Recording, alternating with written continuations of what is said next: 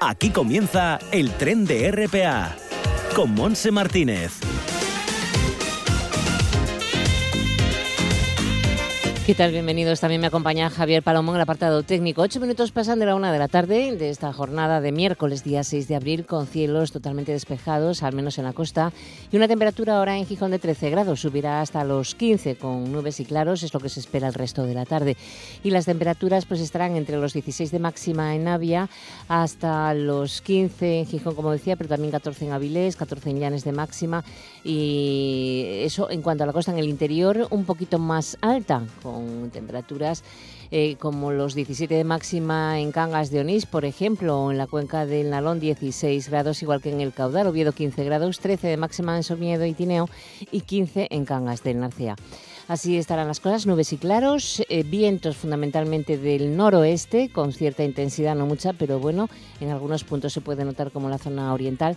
Y nosotros eh, vamos discurriendo hasta las 2 de la tarde. Primero nos vamos a ir hasta Villaviciosa. Queremos hablar con la presidenta de la Asociación Pro Personas con Discapacidad Raitana, con Emi de Agustín, sobre sus actividades y reivindicaciones también que tienen.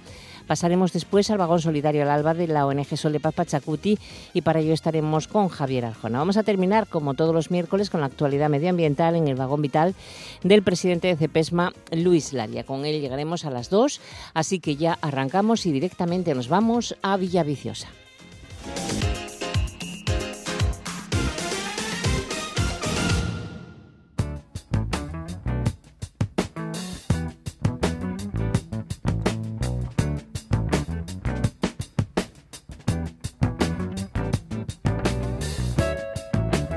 Saludamos ya a la 1 y 10 de la tarde a su presidenta de Raitana, a Emi de Agustín. ¿Qué tal, Emi? ¿Cómo estás? Bienvenida. Hola, buenos días. Y buenos, además. Buenísimos, buenísimos. Aquí en Villaviciosa está maravilloso. Estuviste, estáis celebrando, yo creo que todavía, el Día Internacional del Autismo, que fue el pasado, fue el pasado sábado, día 2, Emi. Sí, el día 2, porque así lo determinó la Asamblea General de Naciones Unidas y nosotros, pues, como todo el mundo, pues, día aquí a hacer visible todo lo que lo que se pueda el mundo del TEA. Exacto, aunque todos los días son eh, pues para trabajar en torno a esta situación, ¿no? Sí, lo que pasa es que está muy bien el que exista esta, este día, como en el TEA, como en cualquier otra cosa, porque así da pie a, a reivindicar, a poner un poco más eh, en evidencia todas las necesidades que, que mm. el colectivo tiene y en este caso de manera especial los las personas con trastorno de espectro autista. Claro.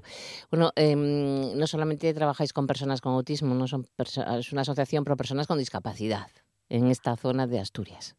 Sí, a ver, Reitana nació hace 30 años y ahora en, mayo va a ser 30 años que firmamos los estatutos. Llevamos ya un gran recorrido y somos el referente eh, aquí vienen personas de todas las edades, eh, de todas las problemáticas que, tengan, se les acoge a ellos, se les apoya a las familias y bueno, tratamos de, de darles una vida más acorde con lo que, todos queremos. Claro, claro. Son muchos años trabajando. Me dicen además que trabajáis de bien, uff, muy, pero que muy bien. En 1992 eh, se crea esta asociación eh, Discapacitados Raitana con el fin de trabajar por la integración social de los discapacitados y servir de ayuda a las familias. Una de vuestras principales metas, Emi, fue la creación de un centro ocupacional que se inauguró dos años después, en el 94, en unas escuelas de Tornón. ¿Sigue existiendo? No, no. Ya no, ¿no? No, porque ojalá, porque hoy tendríamos un e, SKE que, que llevamos, el centro que llevamos pidiendo mm, tanto tiempo aquí, aquí en la villa, ya que no existe nada en todo el, en toda la comarca. Claro. Pero el, problema que de siempre es el tema económico y hace tantos años, por mucho que peleamos, pues bueno, no se pudo llevar adelante porque no tuvimos los apoyos necesarios mm, eh, por parte de las instituciones en aquel momento y, económicamente no se podía mantener. Eso sí, mantuvimos la pelea. ¿eh? Sí. Cuando tuvo que cerrarse, ahí estuvimos trabajando desde otro ámbito, que era el de el de estar relacionándonos con los ayuntamientos, con las distintas instituciones, hasta que, bueno, pudimos volver a, abrir este, eh, donde llevamos ya siete años a tope, a tope, a tope, eh, trabajando pues eh, bueno pues con los chavales TEA como, y con los, demás chavales de, de, todos los, los síndromes. ¿Qué, ¿Qué, tipo de trabajo hacéis con ellos, Emi? Bueno, a ver, es que en realidad no es un trabajo. Bueno, trabajo, un grupo de gente que estamos con la gente que queremos estar. Pues sí, bueno. ¿Qué actividades hacéis? Porque son. Pues tenemos actividades dentro de la asociación. Eh, hay talleres, tenemos eh, taller de cocina, tenemos taller de pintura, eh, hay, se hacen las em, para la vista velutina, taller de madera, eh, donde se empezó a hacer el año pasado las casetas para pájaros y bueno, fue una, un éxito total. Eh, tenemos teatro, hay un grupo que, se trabaja con el grupo Sin Barreras, eh, hay ajedrez, tenemos una variedad pues muy grande de actividades internas, pero luego también hacemos respiros para las familias. ¿Mm? Entonces hay una serie de respiros al año ¿A qué te refieres a, lo de los respiros? viernes, viernes, sábado y domingo, se va un grupo de personas fuera de, casa, con su maletita y se van pues a un hotel, a distintos ah. sitios de, eh, bueno, lo que se van ofertando, ¿no? Claro, claro, claro. Y, y entonces ese fin de semana, pues los papás se pueden relajar un, poco, más a, ellos y, las propias personas, pues no salen también de su entorno. O sea que ayudáis a, una conciliación así de esa manera, ¿no? Muy bien. Fenomenal. Oye, si hablamos de, mm, de integración, mm, ¿qué podemos decir, Emi? Mira, mm, es que el tema de integración, antes de, venir para acá, estaba yo pensando que mm. hace 40 años, yo ya vengo de Guadalajara, y allí ya tenía una asociación similar a esta. Digo, hace 40 años. Y, y, en realidad tenemos que seguir reivindicando y peleando por el tema de la integración. O sea, integrar no es tener, como ahora mismo mm, se piensa, eh, tener a los chicos en, en un espacio, en las aulas. Eh, no, integrar es formar parte de. De la sociedad. aquí en Gaitana forman parte de, de la comunidad. Mm. Si ha habido que pues ayudar en el tema de, preparar ahora material para Ucrania, pues nosotros estamos allí. Cuando nosotros cuentan eh, desde el propio ayuntamiento si hay que hacer una actividad, oye, ¿podríais vosotros ayudar las personas que aquí acuden forman parte de su comunidad. Eh, van al teatro de la villa, van a hacer todas las actividades que hay en la villa, eh, es decir, formar parte de. Cuando mm, integrar en las escuelas, por ejemplo, eso nosotros aquí en, a nivel social, ¿no? Pero está la parte la parte escolar. Están ahora mismo hay pues hay muchísima más presencia en en las aulas, porque se diagnostica más, claro, de los chavales que antes, hace una serie de años, pues 80 años, estaban en los psiquiátricos, ¿no? sí, sí, sí, sí, la verdad que sí. Pero, pero en realidad, pues eh, la reivindicación más grande que nosotros podemos hacer es que, que realmente se integren.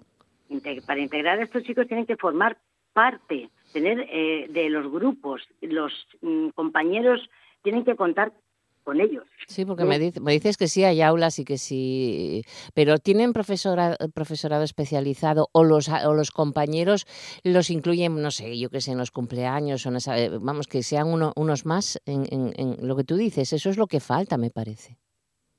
Sí, a ver, mm, yo siempre digo que sálvese quien pueda. Es decir, que, no, se puede generalizar porque evidentemente Ah, eh, bueno, pues no, no es al 100%, pero sí es verdad que se están haciendo pues una serie de, estudios últimamente que son realmente pues muy muy interesantes y esos estudios eh, nos están informando de que bueno el último estudio que se hizo me pasó hace poco una compañera que está trabajando aquí en, eh, en Raitana dando apoyo escolar, eh, Pues Ruth Vidiales, que está vinculada profesionalmente a la Confederación Autismo España, estaba diciendo que en estos estudios se van viendo, en los datos que, van aportándose, que sí, efectivamente, hay, los TEA están en las aulas ordinarias, que su presencia ha aumentado muchísimo, que están en los patios, eh, utilizan los gimnasios, los comedores,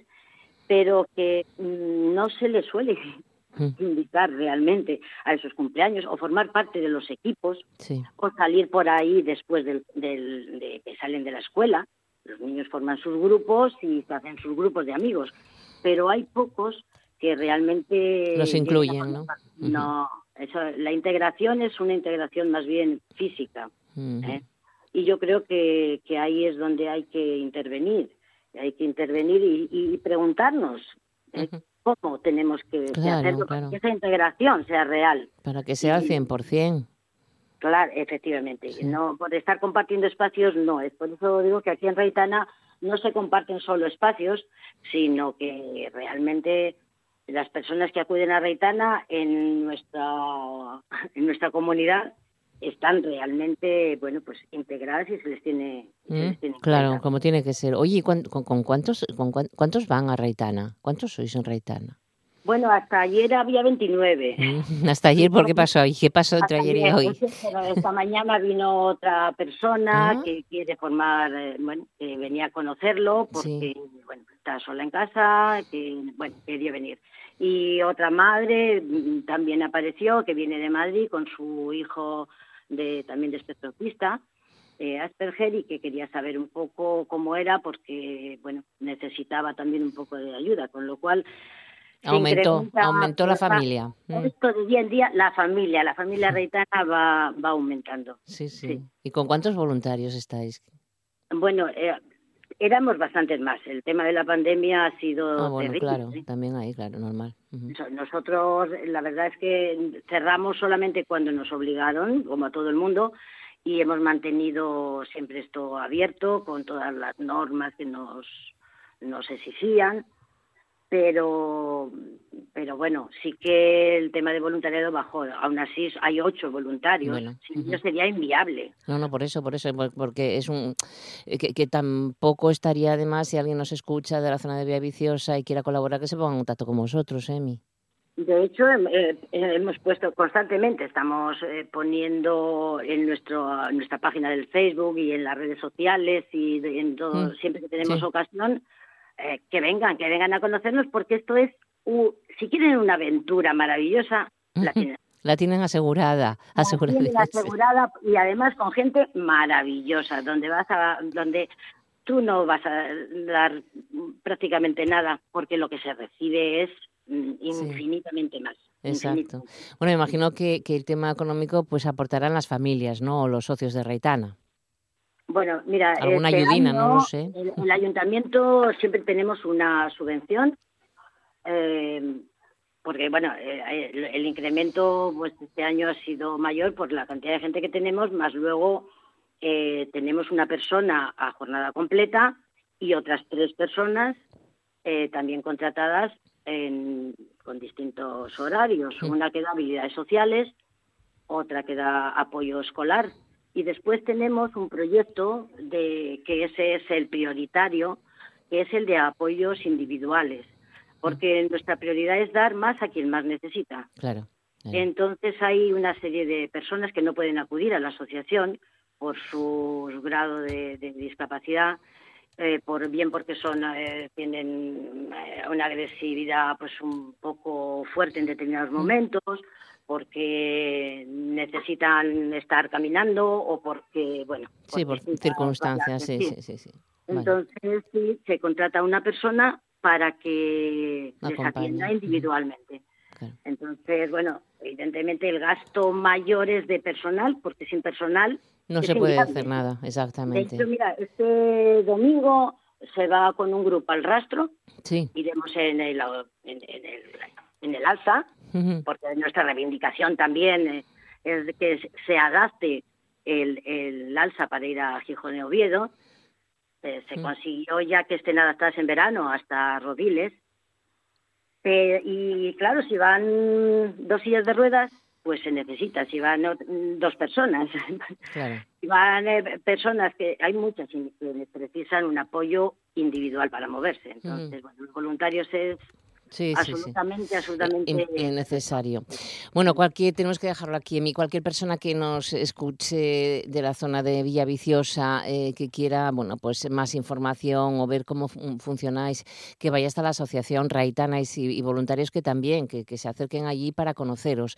Y cualquier cosa que, necesitéis, Emi, ya sabes dónde, dónde estamos. Ha sido... solo un segundo para sí, dime, enormemente al gaitero y a los, porque estamos en un local eh, mm. durante siempre durante los 30 años Pepe Cardín ha estado ahí siempre, ayudándonos eh, eh, con el local ayudándonos con la luz con el agua y el ayuntamiento este porque ya no digo de las corporaciones anteriores pero esta, este ayuntamiento nos está dando todo lo que puede, se ha aumentado el presupuesto este año y es de agradecer eso, y a la cantidad de socios de, en Villaviciosa que sin ellos no podría existir Raitana.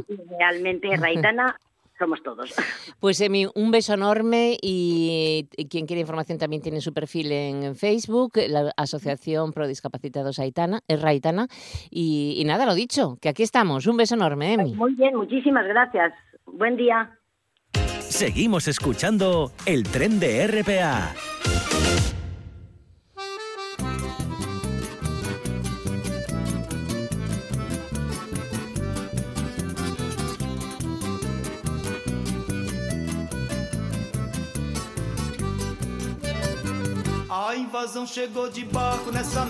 Y a la 1 y 25 saludamos eh, ya a Javier Rajona de mm, Sol de Paz Pachacuti con esta sintonía que nos gusta mucho. Recordamos que es el movimiento de los Sin Tierra de Brasil. ¿Qué tal, Javier? Buen día. Buenos días, Monse. Aquí estamos con la alegría de la luz y del sol para hablar de solidaridades. Eh, vamos a empezar, si te parece, por el Sahara. Eh, cuéntanos en Informe de Mujeres. Hay, hay un informe que ha sido publicado por, por EGOA, que es un centro de, investigación vasco, y el Fondo Vasco de Cooperación Municipal, donde están los ayuntamientos, y que se llama Visibilizando a las mujeres saharauis, que salga todo a la luz. Bueno, pues es el resultado de una investigación sobre violaciones de derechos humanos de la a las mujeres cometidas por Marruecos en el Sahara Occidental ocupado desde toda esta larguísima temporada de 46 años, ¿no? desde el 75. Es decir, desde el inicio de la ocupación civil y militar del territorio saharaui, que ahora está otra vez de actualidad, ¿no?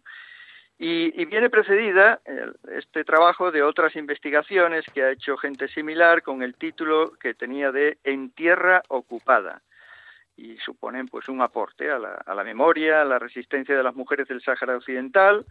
Eh, está basado en la realización de grupos focales de mujeres activistas políticas en, en el Ayun, que como todo el mundo sabe es la capital del Sáhara ocupado por Marruecos.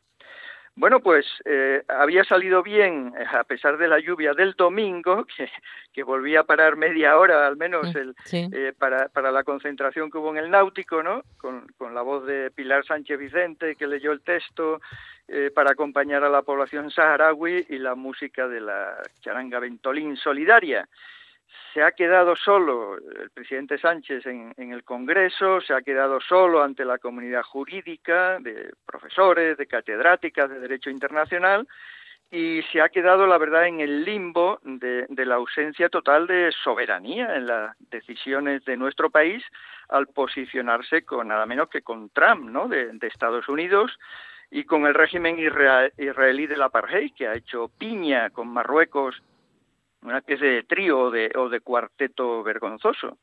No ha sido tenido en cuenta, ha sido ninguneado todo un pueblo con el que Asturias pues ha vuelto a manifestar su solidaridad, que permanece esos 46 años ya tirando por 47 desde el abandono franquista, Sáhara vencerá, se gritaba este domingo en, en Marruecos bombardeaba al día siguiente posiciones y escuelas saharauis al otro lado del muro de, de la vergüenza, como le dicen, no es el larguísimo muro ahí en medio del desierto. Y esa guerra no se ha detenido, sino que se han echado de nuevo gasolina al fuego. Ahí quedan las sultanas Hayas encarceladas, las Aminetus, las Yadijetus, las Fatimetus, saharauis que siguen contando pues con la fraternidad asturiana. El informe citado que estamos hoy citando aquí en el tren pues puede verse también en, en la web Pachacuti si alguien tiene interés. Perfecto. Bueno, pasamos a mañana. Mañana es jueves y comienza la expo de Gervasio Sánchez en el Barjola. Mañana se coloca la, la, exposición. Él en realidad va a venir el, el 18 de abril, va a ser la visita guiada el lunes 18 de abril a instancias de, de, Sol de Paz Pachacuti en el Museo Barjola. Son fotos sobre 40 defensoras y defensores de los derechos humanos y ambientales en Guatemala y en Honduras.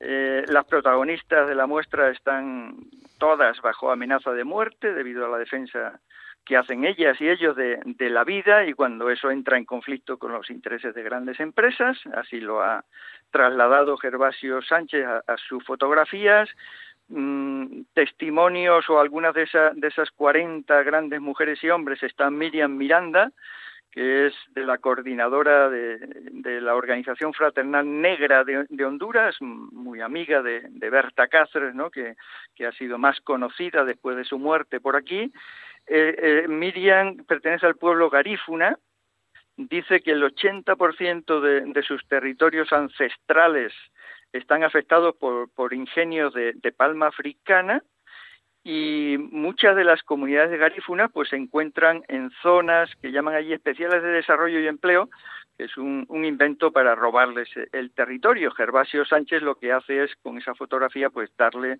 la imagen, pero también un poquito la voz, ¿no? De, la gente que él ha estado retratando durante varios meses en Guatemala y, Honduras. Uno de ellos es Bernard, Bernardo Cal Sol, que es defensor del territorio y del agua en el municipio de Santa María Cabón, ha estado cuatro años preso y precisamente la semana pasada salió libre, ha recobrado, ha recobrado ese, esa libertad y es uno de, lo, de, las personas que ha sido encarcelado por oponerse a que ese río Cabón pues sea destruido por una empresa filial de una muy conocida en España, que es la ACS de Florentino Pérez, ¿no? Rosalina Domínguez, otra de las eh, protagonistas, que es del COPIN, es decir, la, la misma organización de, de, Berta Cáceres. En fin, ahí hay una exposición hermosa. Eh, ese día 18 también va a haber una rueda de prensa en, en el, propio ayuntamiento de Gijón con las autoridades. Gervasio Sánchez pues es, es, muy conocido, tiene un montón de premios, el Premio Nacional de, de, Fotografía, el Premio a Mejor Periodista del Año, el Premio al Mejor Trabajo Gráfico en el 94, el Premio Andalucía, Premio Enviado Especial de la UNESCO por la Paz, en fin, tiene Premio Rey de España de Periodismo del, del 2009, un montón de premios y, y, una experiencia en muchas guerras, en, en África, en América, en, en, los Balcanes, ¿no? Que, que, mostrar a las nuevas generaciones y en esta nueva guerra que tenemos encima ahora mismo, ¿no? Uh -huh. Bueno, nos vamos a mí mañana, mañana jueves, eh, ¿qué tenemos en Avilés? Mañana 7 a las 7, en el Centro Municipal de, de Arte y Exposiciones, de, del ayuntamiento, pues eh, una, un conversatorio que organiza COG 57, la cooperativa COG 57. El asunto es la producción local, el, el antimodelo, por así decirlo, de las corporaciones que también se apropian de los espacios, de las vidas, de las producciones locales, y van a mostrar las experiencias de la Fundación EDES, allá en el occidente asturiano, de Libelo La Huerta, que es una experiencia en Avilés, y de Cambalache, que es una experiencia en Oviedo que incluye grupo de consumo, ¿no? Eh, en el marco de los preparativos del Día Internacional de las Luchas Campesinas, que es el 17 de abril, o sea que aquí hay un adelanto ¿no? de, de 10 días por delante. Como decía, lo organiza la cooperativa CO57, anima a participar a todo el mundo, eh, recuérdese que el, anterior conversatorio que organizó este grupo fue en el auditorio de Siero y allí se confrontaba el modelo, el modelo impuesto y reconsentido de Amazon en el territorio asturiano. Esta semana, por ejemplo, después de muchos meses de lucha, trabajadores de Amazon allí en Estados Unidos han conseguido que exista sindicalización dentro de esa corporación qué tiempos estos, ¿no? En que lo obvio y los derechos hay que volver a exigirlos y, a conquistarlos, como en este caso.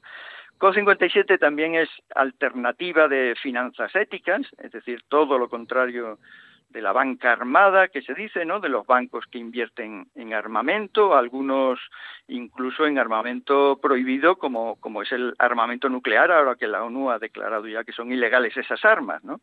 CO57 son finanzas éticas, por lo tanto, agrupa 22 entidades, en el caso de Asturias, de la economía socialitaria de nuestra tierra, y hay esa actividad mañana en Avilés para todo el mundo que quiera, que tenga interés en el tema de la producción local. vale, muy bien. ¿Y el viernes es el Día del Pueblo Gitano? Es el Día del Pueblo Gitano, el 8 de abril. El, año pasado recordamos que, este día se exigía justicia para Eleazar, el, el joven gitano con discapacidad cerebral que, que murió poco después de ser detenido a las puertas del Molinón, ¿no? En 2019. Este año y siempre, pues el tema del racismo está ahí. Estos días eh, el pueblo gitano ha denunciado la, la discriminación sufrida en la frontera de Ucrania y dentro de Ucrania cuando han sido maltratados, amarrados por grupos nazis y por milicianos. Son más de 40.000 los que tratan de pasar la frontera. Se supone que en Ucrania hay 400.000 personas de, esta etnia gitana y las organizaciones españolas gitanas han preparado su propio sistema de solidaridad para ese caso concreto, ¿no?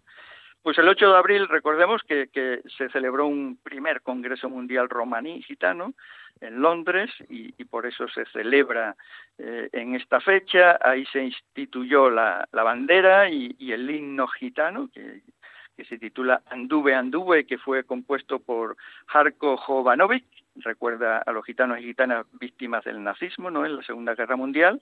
Es una fecha de celebración, de reconocimiento de, los aportes del pueblo romaní a la sociedad se recuerda en, en, todos los lugares del mundo donde, donde está, eh, hay gente romaní, eh, en los lugares más insospechados, pues hay mucha cantidad, se estima unos 14 millones de, de personas en todo el mundo, y algunas de sus celebraciones, pues eh, dice que se acercan a la ribera de los ríos para arrojar pétalos de flores que van flotando sobre esas aguas, atravesando fronteras, esa simbología ¿no? del sentimiento de libertad de un pueblo que considera la tierra como, como patria universal del, del género humano.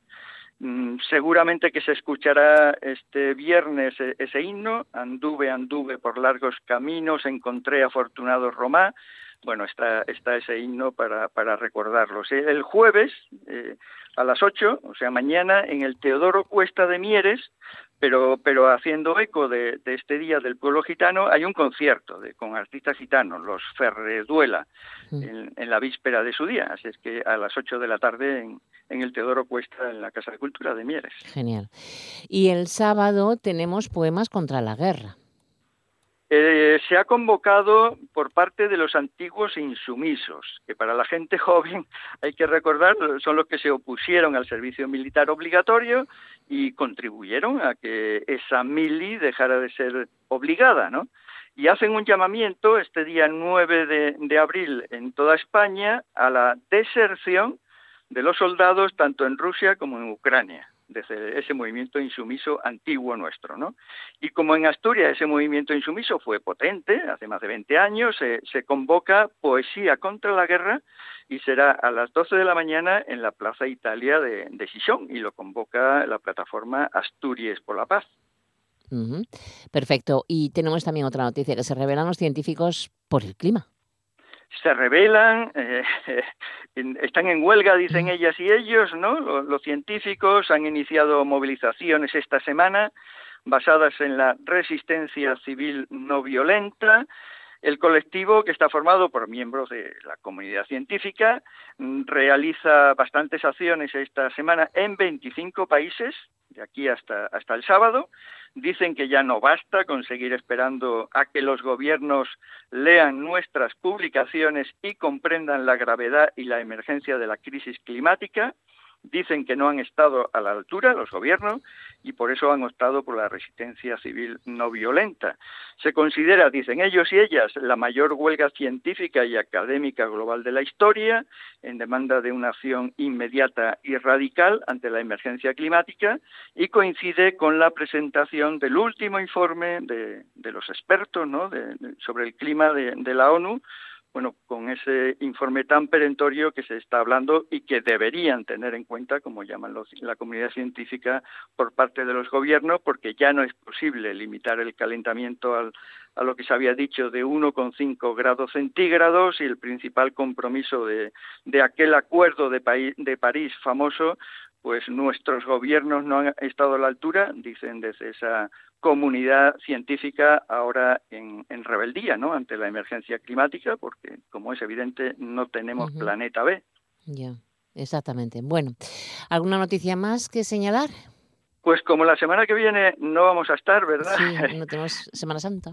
tenemos descanso ahí, pues eh, recordar que el día 19, que es martes, en el Café de Macondo de Xixón, va a haber una actividad porque el 17 es el día de la lucha campesina. Bueno, el 17 cae de domingo, pues en el Café de Macondo el 19. Ahí va a estar gente del movimiento de los en tierra, Yanaina Estronzaque, y hablaremos y se hablará de la Vía Campesina Internacional y las propuestas que tienen de la lucha campesina a las 7 de la tarde. Muy bien. Bueno, pues a disfrutarlo también, que el Pachacuti nos siga acompañando y nos encontramos el día 20. Hasta el día 20, que el Pachacuti nos acompañe. Saludos, solidaridades. Seguimos escuchando el tren de RPA con Monse Martínez. No digas que no lo sabes. Toda la información juvenil en RPA. Ponte al loro y no digas que no lo sabes.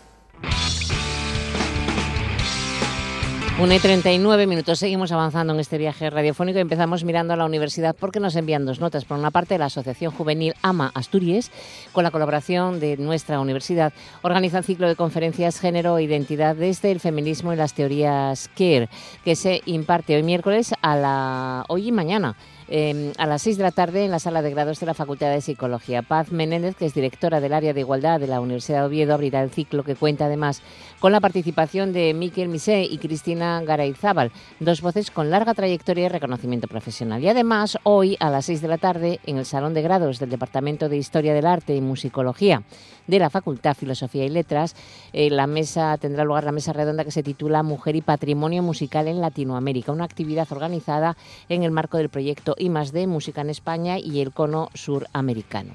Y nos vamos hasta Cangas de Narcea porque arrancan hoy la programación cultural de este mes de abril, el día 6, con la inauguración de la exposición de Mary. Maritina en la Casa de la Cultura. Y esta exposición la podrás ver hasta el día 30 de este mes de abril. Y también tenemos un último apunte eh, porque mañana es día 7 y mañana es el último día para que solicites la plaza de técnico monitor en educación física que convoca la Universidad de Oviedo. Las bases y la información en el BOPA fecha 17 de marzo de este año 2022. Y con esto lo dejamos. Nos subimos ahora al vagón medioambiental con Luis Laria, presidente de CEPESMA. No digas que no lo sabes. Toda la información juvenil en RPA. No pierdas el tren, ponte al loro y luego no digas que no lo sabes. Un espacio que patrocinan las oficinas de Sama de Langreo, San Martín del Rey Aurelio, Laviana, Mieres, Ayer y Lena, con la colaboración del Principado de Asturias. El vagón vital, con Luis Laria.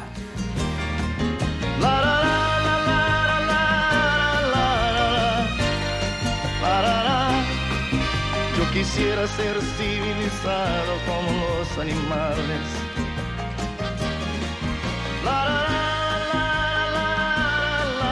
Hola Luis, ¿qué tal? ¿Cómo estamos? Muy buenos días. A las buenas.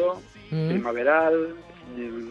Ves por aquí, estoy rodeado precisamente de, de avispas eh, nuestras, de, ¿Ya están espabilando? Abejas, de una cantidad de, abejorros tremendos, que tenemos aquí unas cuantas eh, plantas que les tienen un atractivo, o sea que, bueno, tenemos un buen día. ¿eh? Sí, hoy, bueno, un buen día en cuanto al clima En cuanto a lo que estamos viendo, Seguro que hay fatalidades absolutas porque estamos viendo lo que ocurre, pero vamos a ver si nos si las evitamos. Oye, tenéis un delfín mular. Si no, te digo que es que.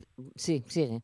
No sé si me vas a hablar de un delfín mular. Sí. Decía evitarlas porque estamos constantemente digamos que ataviados de esta negatividad a través de, bueno, pones la televisión, escuchas la radio, eh, los comentarios, las personas que están hablando de guerras, de no sé qué, de no sé qué más, y, hay que tener positividad. ¿eh? Por supuesto. Eh, dime, dime qué estabas comentando. No, es que no sé si apareció esta semana o ayer, ayer o hoy, apareció un delfín en una de nuestras playas. Sí, apareció un delfín no sé el resultado porque todavía no se dio información al respecto. La verdad es que estaba regular. Eh, hubo un grupo de personas que intentaron hacer lo posible por él. Fue en la playa del Sablón, en Vallas. ¿eh? Sí, digamos que la vertical casi del aeropuerto de Asturias. Eh, un delfín que, bueno, pues que apareció solo, apareció con vida, me llamaron y me mandaron imágenes y después de un tiempo, pasó un tiempo, pues llegó la guardería de medio ambiente y se lo llevó. No sabemos en realidad qué pasó. según informaciones me dicen que había muerto, pero no es claro y obviamente no puedo certificar una muerte yo, ni mucho menos quiero hacerlo y ojalá que esté vivo y que se pudiera recuperar si es que están haciendo lo posible por él. Hoy mm, también precisamente en la playa de Candás aparecen dos delfines más. Sí, pero vivos, ¿En la palmera? por allí, por el entorno, sí, efectivamente. Dentro del puerto, ¿eh? Sí, ya entrando en el puerto, dentro, dentro de la zona portuaria, sí. Dos delfines. Y también en Tapia, en Tapia de Casariego, precisamente en la playa de, de, de La Paloma. Bueno, pues ahora estoy un poco liado, pero sí. Eh, apareció también otro delfín que merodeaba por el entorno e incluso hasta un metro de profundidad, pero que aparentemente no tenía ningún problema. ¿eh?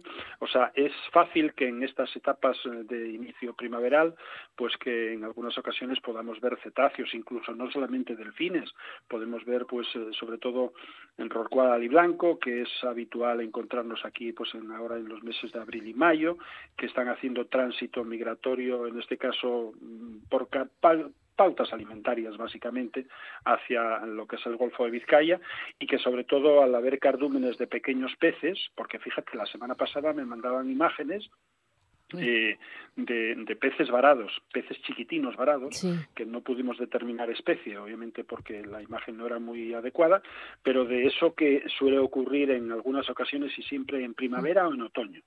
Eh, casos de, de, peces que varan y que no es que varen porque ellos quieran meterse en seco en la arena, sino que tienen actuación de depredadores, bien sean lubinas, bien sean atunes, en este caso no serían atunes, pero podrían ser lubinas o podrían ser pues otros tipos de depredadores que los acosan y cuando mm, están en zonas eh, someras que no tienen mucha profundidad, ¿qué hacen?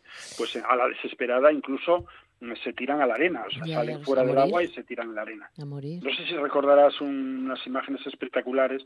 A mí me tocó precisamente pues eh, eh, hace ya pues unos 13 eh, años, no recuerdo ahora la fecha, en la playa de la griega de, de, de, Colunga. de Colunga, pero toneladas, estoy hablando de toneladas de bocarte. ¿eh? Sí, pero no hace tanto también, no hace tantos años también hubo, ¿no? Yo creo que lo llegamos a comentar aquí. mucho más escaso, sí, pero este fue Tremendo, del orden de unas 10 o 15 toneladas que estaban diseminadas por el Arenal y que pudimos certificar que se trataba de sobre todo de ataques conjuntos de varios depredadores, entre ellos eran precisamente había delfines y había pues eh, también lubinas. Claro, se sienten así acosados y se escapan a las desesperadas.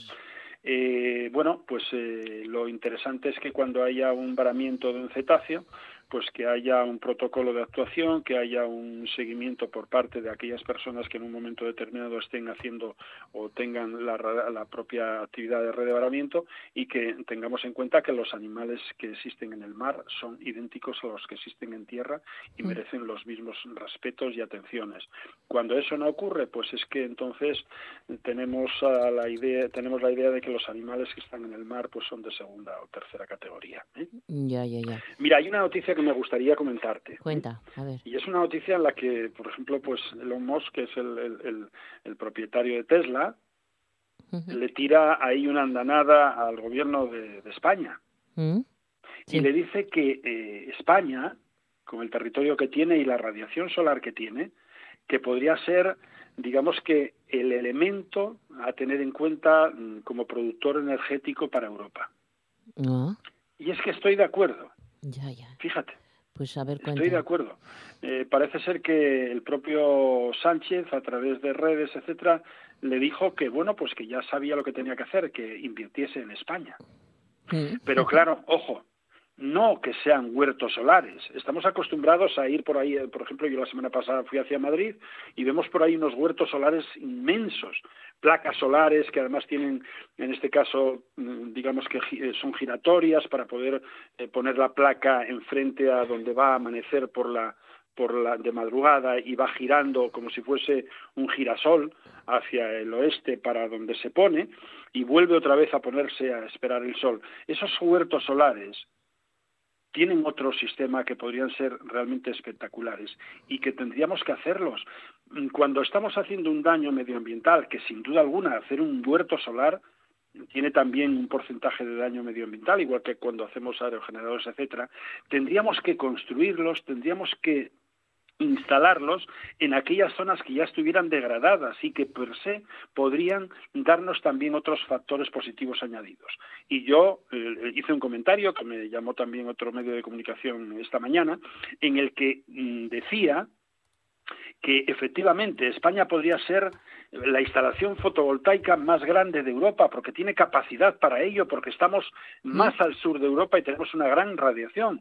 ¿Y cómo lo podríamos hacer? Mm. No en huertos solares, no quitando viñedos, no quitando olivos, no quitando otros elementos, sino en todas las áreas periféricas de todas las ciudades de España, mm.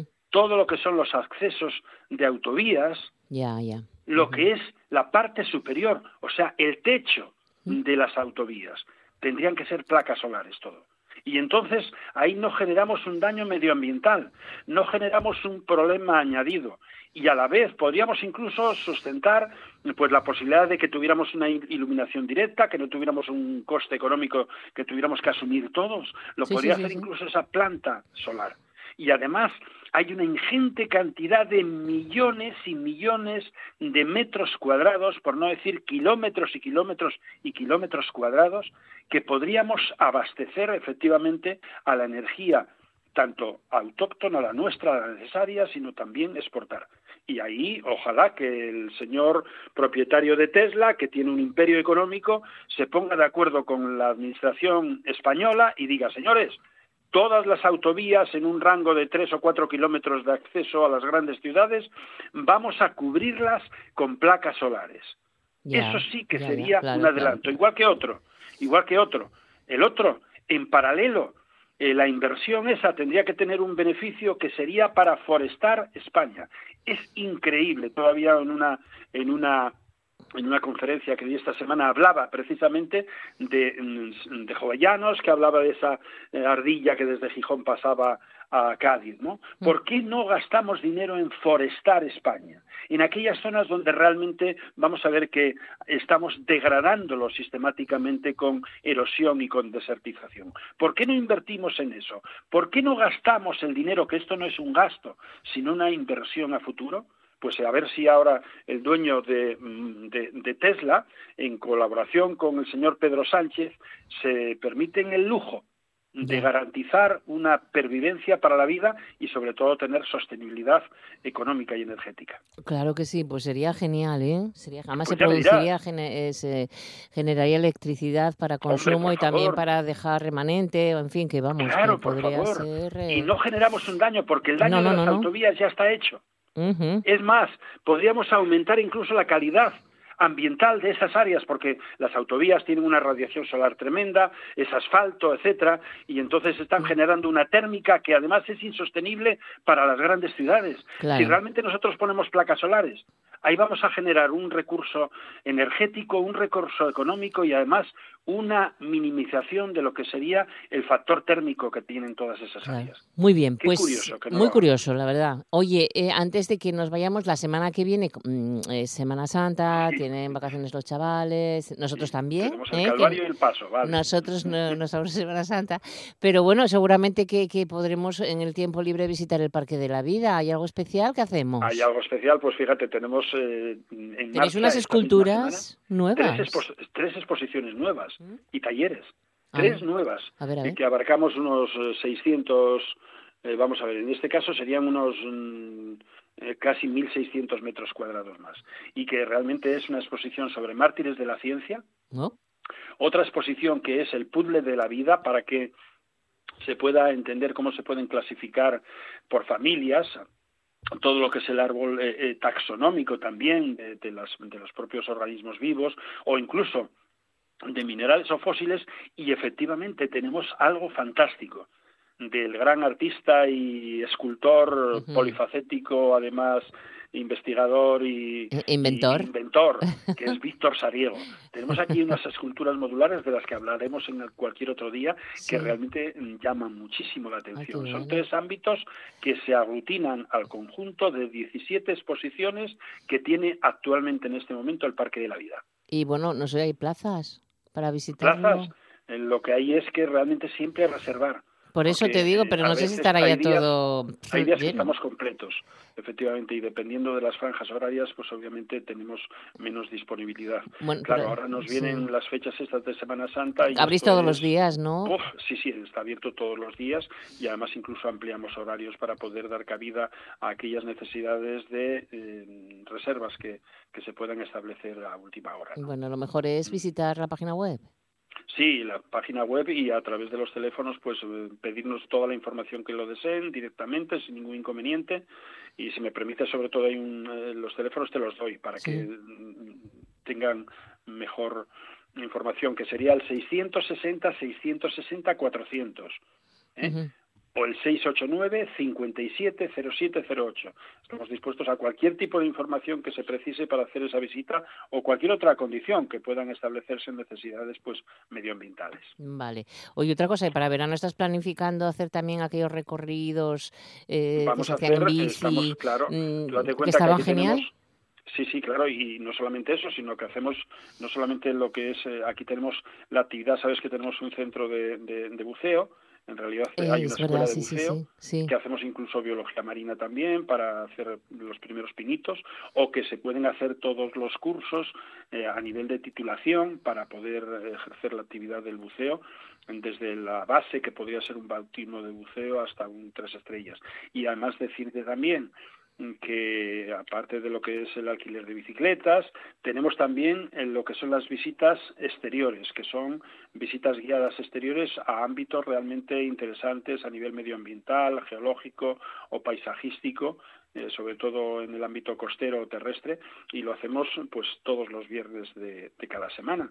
O sea que no hay ningún inconveniente que nos llamen, damos toda esa información y sobre todo lo que quiero decir siempre es que nuestro campo de trabajo es el de la conciencia.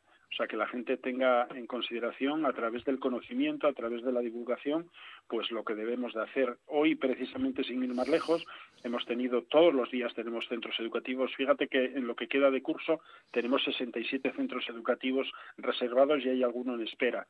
Pero incluso no solamente los que tenemos aquí en el propio Parque de la Vida, como estos que comento, sino que incluso hoy yo me trasladé a otro centro educativo en el que estuvimos hablando de la problemática del plástico y de la contaminación que generamos a nivel doméstico, que ahí es donde tenemos que incidir de una forma realmente importante. Y fue en un colegio al que le tengo mucho cariño. Aquí hay dos colegios en los que realmente tengo mucho cariño. Uno es el colegio Padre Galo, donde comenzó la existencia primígena del aula del mar y futuro después, posterior calamar gigante, etcétera, y el otro pues es el colegio que llamamos de las monjas, el José García Fernández, que es donde les estuve dando esta charla y que voy a dar alguna más.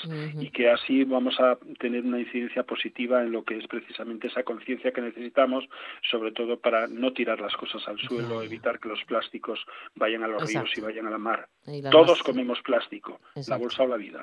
Bueno, pues lo dejamos entonces aquí. Disfruta también de la Semana Santa, de esas visitas que te van a hacer tanta gente, tanta gente. Y el día 20 ya volveremos a estar contigo, si te parece. Estupendo, que, que estas mini vacaciones, eh, o aunque tengamos que trabajar, que todo este tiempo que viene así, parece ser que viene buen tiempo, que vamos a tener un poco de sol y luz, pues que sea por lo menos para aportar eh, un granito más de felicidad a la, a la gente, a la sociedad que lo necesitamos. ¿eh? Exacto, que, sea así. Un abrazo, beso, chao. Adiós.